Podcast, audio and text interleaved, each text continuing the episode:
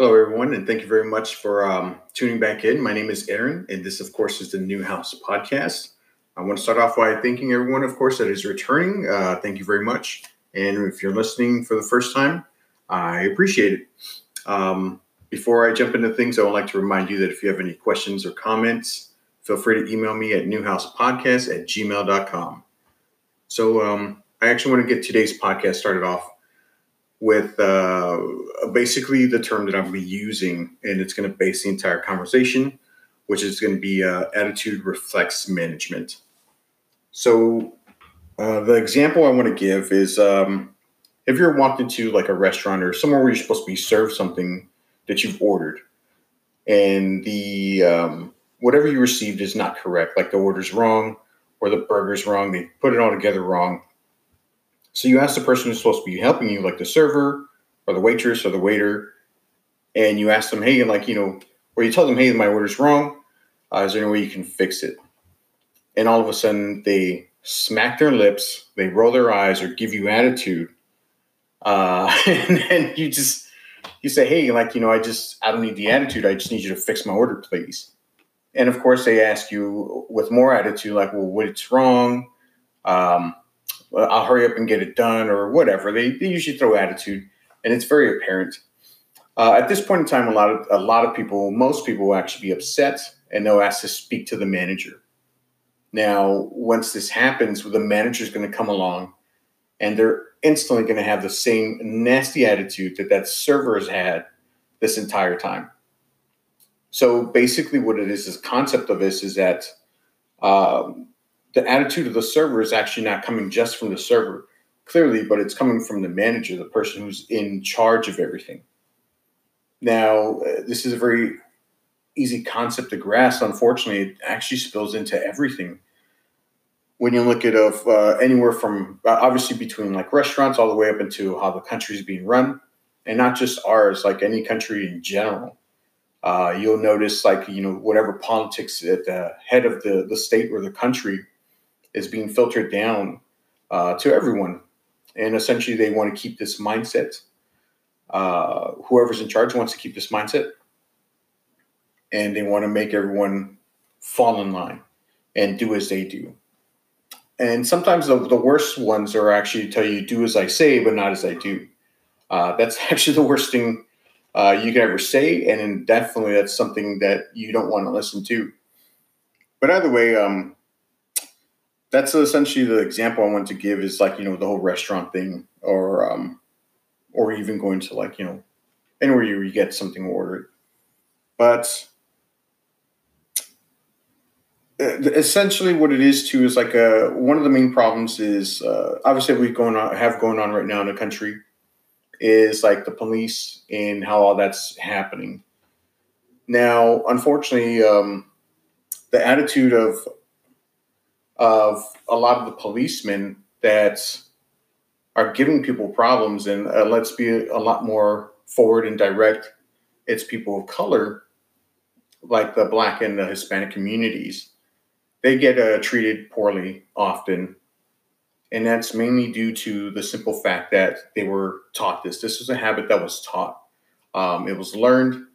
They picked it up from someone, and now they're passing on to everyone else that they're training a perfect example was the whole George Floyd uh, incident. One of them was actually a new trainee, and he uh, he's the one who said, "Hey, you shouldn't be kneeling on this guy's neck. Like, you know, this is obviously not right." And he told him, like, you know, this is how we do things, and he continued to kneel on his on George Floyd's neck. This is obviously, if you can see that whole example, uh, which is a horrible one, by the way, but nonetheless, it's the the prime example of this whole institution has been taught to do these things. Even the mindset of uh, where it comes from, as far as like you know, seeing the the black and Hispanic communities as the villains started off a long time ago with uh, the Nixon administration and the war on drugs. Uh, if you don't believe me, please do the research, look it up. You'll see exactly what I'm talking about. But essentially, it set the tone as to see the Black and the Hispanic communities as the number one villain in police policemen's eyes. Now, with that being said, moving forward, uh, I think the worst part about all this too is that uh, one of the another example I'd like to share is when I was growing up. I used to work at a restaurant on the weekends, and of course, I would work Friday, Saturday, and Sunday. And usually, almost every Friday and Saturday night, like clockwork, on my way home, like it was usually late, like around eleven, uh, anywhere between eleven to to one or two o'clock. I would be driving home, and I would get pulled over by the cops and they would give me the worst excuses as far as law enforcement goes because you can ask like you know why did you pull me over officer and i got some of the worst excuses like well you know this car was reported stolen but you know clearly it belongs to you uh, which is stupid because in all honesty uh, i'm the owner of that vehicle and i didn't report it stolen so where did he come up with obviously his lie was horrible and he knew it he just didn't care and he walked off Another lie I heard was like, oh, your tail light was out, but now it's on. I just wanted to make sure it's working. Uh, this is profiling uh, for exactly what it is. It's profiling. They saw a dark skinned kid uh, driving a halfway decent vehicle, and, and it was late at night. So clearly, obviously, I was up to no good when I was actually just going home from work to my house. Um, and the worst thing about it, too, is that this wasn't just white cops that I would get pulled over by. It was by Hispanic cops as well. Uh, one time it was a black officer. And the thing about it is, when they put on that badge, they have the mindset of they're no longer part of society, of civilization, they feel. Um, and they're told and taught that a lot of times they're above the law. I've seen documentaries where they have um, people come out and confess, officers who have left the force, they come out and confess saying that they were told never to, if you ever have a, uh, if you ever pull over another cop or like a congressman or congresswoman, and if they're drunk or they're doing something illegal, not to rat them out, like not to say anything, just to let them go. And essentially, they're making it to where they feel that they're above the law. So you have this institution that finds Hispanics and blacks uh, automatically in the wrong for being that color.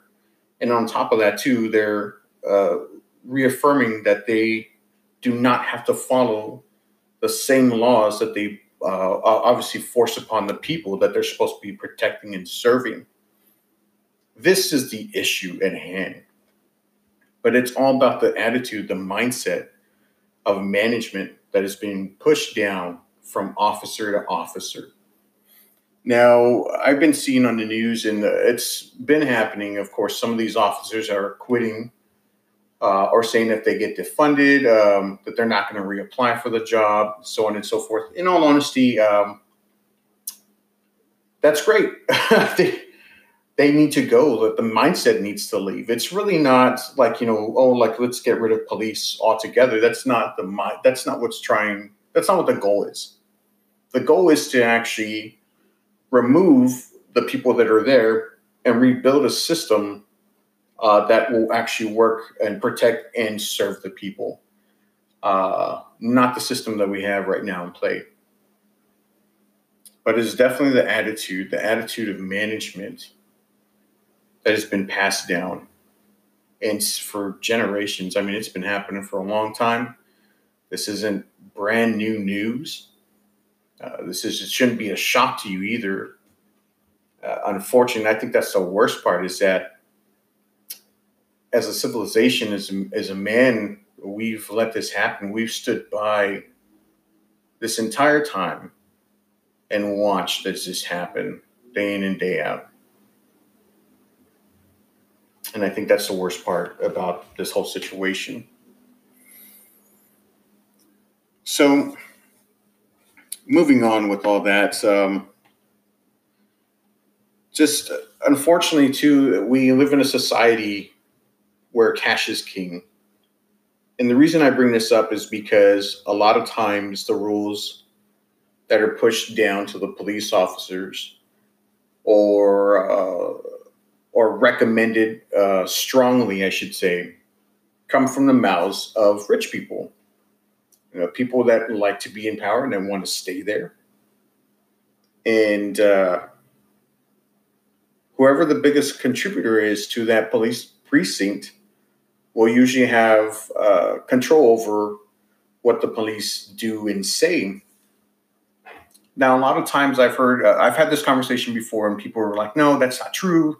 That doesn't happen. Well, you should really dig into the area you live in, and you're going to be pretty shocked when you find out exactly, first off, who's been putting money into those departments.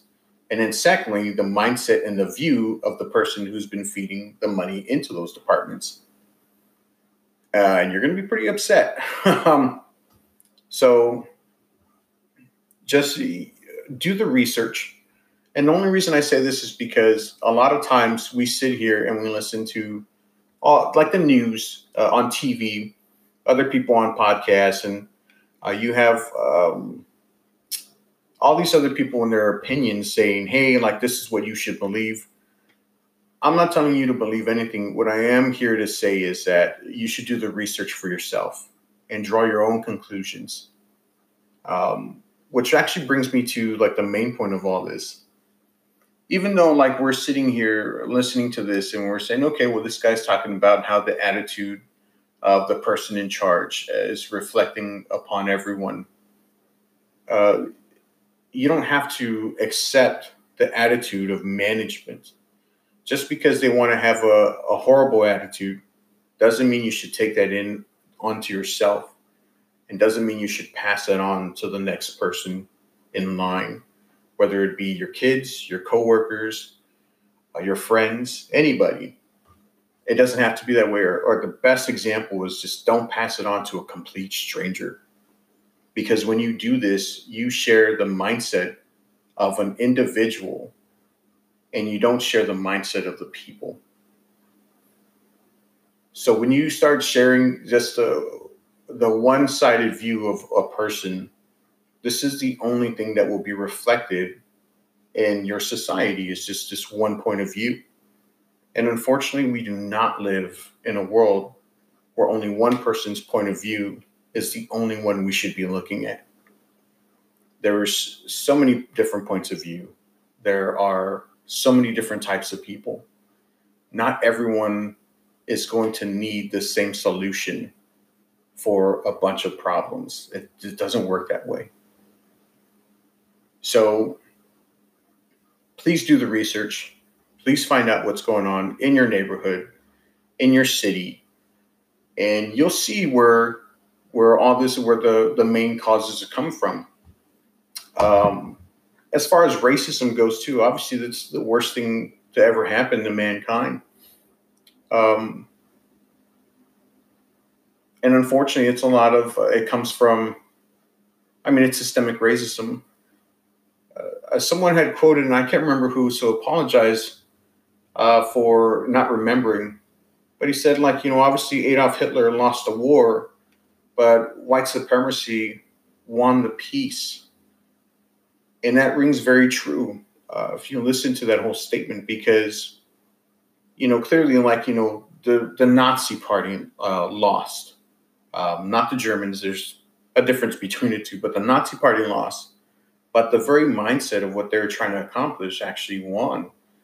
Because this entire country uh, is set up for the white american male to always profit and for women and people of color to come second or third or even dead last.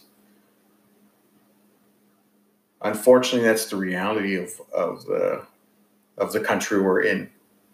If you don't believe me, um, you can look up the stats for how many black players are in the NBA and the NFL, and then you can compare that to how many owners are black in the NBA and the NFL.